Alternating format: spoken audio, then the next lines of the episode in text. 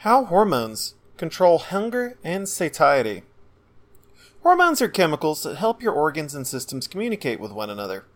Without the influence of hormones, humans and other complex life forms simply wouldn't exist. These tiny molecules are that important. Hunger seems like a simple concept at first glance. You need food to live, and your body tells you when it requires more calories. It seems so simple. Upon further consideration, however, Hunger is the result of a complex symphony of hormones that all work together to direct your actions to meet your needs. The adrenal glands, parathyroid, thyroid, and pituitary are all centers of hormone production that are involved in the physiological processes behind hunger and satiety, along with the digestive organs themselves.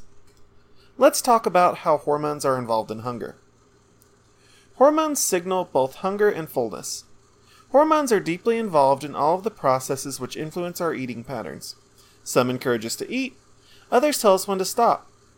Hormone imbalance can lead to both overeating and insufficient intake, along with increased body fat or weight loss. Signals which control eating patterns are modulated by both the nervous system and the endocrine system, by both electrical signals and hormones. The following hormones are all important to the hunger response. Ghrelin is the hormone that is most widely known of the hormones associated with hunger. In fact, it's frequently referred to as the hunger hormone. It activates feelings of hunger by stimulating the hypothalamus, which is considered the control center of the brain and body. Ghrelin also plays a role in glucose metabolism, the circadian rhythm, and other functions. Motilin is secreted by the small intestine and leads to contractions of the intestinal muscles, which are interpreted as hunger by the brain. This is one of the reasons that your stomach growls and rumbles when hungry. Neuropeptide Y, or NPY, is controlled by leptin, the satiety hormone, and ghrelin. NPY is a short chain hormone which encourages you to start eating. Its influence wanes as your intake increases. Agouti related protein, or AGRP, precedes the release of NPY. AGRP is released in response to ghrelin activity and encourages the hunt for food. As feeding begins, AGRP levels decline sharply and NPY encourages continued eating. The following hormones are related to fullness and slow down caloric intake. Cholecystokinin, or CCK, is one of the hormones which stimulate the feeling of satiety.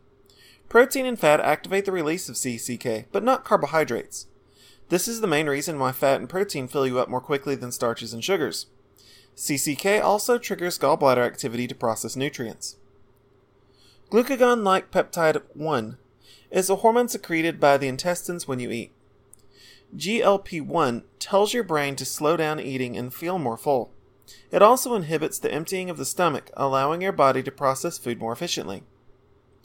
Peptide YY is another intestinal hormone that controls hunger. It works by reducing appetite.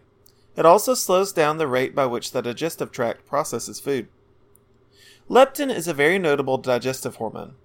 Unlike the hormones listed above, leptin is produced primarily by adipose cells, or fat. It's released to signal to the brain that fat cells have accepted sufficient energy from diet and that it's time to stop eating. Leptin affects the activity of other hormones directly, stimulating other hormones associated with satiety and suppressing AGRP and NPY. Insulin is responsible for regulating glucose and sustaining healthy energy levels. Insulin transports energy from the food that we eat for storage. Insulin production increases directly after eating, and as needs are met, insulin signals the brain to eat less. Obestatin is believed to act counter to ghrelin, suppressing hunger. It's understood to be important for digestion, but its full effects are not yet fully understood. How HGH and testosterone relate to digestion and body fat. Each of these hormones plays a critical role in the hormone cascade associated with digestion. Testosterone and human growth hormone also interact with the digestive system. Human growth hormone acts in party with insulin to meet the body's energy needs. HGH levels increase as hunger inducing hormone levels increase. HGH frees energy from fat cells use by the body during lean times. Growth hormone is also produced during periods of high exertion, supplementing calories from diet. Testosterone is a naturally occurring anabolic steroid. This means that it amplifies metabolism. This is why men grow stronger than women and why they need more calories to meet their daily nutrition needs. The extra muscle mass necessitates increased nutrients to sustain it. Testosterone also suppresses the proliferation of fat cells. This works both ways, however. Fat cells naturally produce estrogen, which suppresses testosterone. When weight is healthy, this interaction is balanced. The more body fat that you carry, the stronger that estrogen's influence becomes, however. For many men, this can lead to symptoms of testosterone deficiency. Thank you for your interest in how hormones control hunger and satiety. If you'd like to learn more about hormones and hormone replacement therapy, please explore our website further.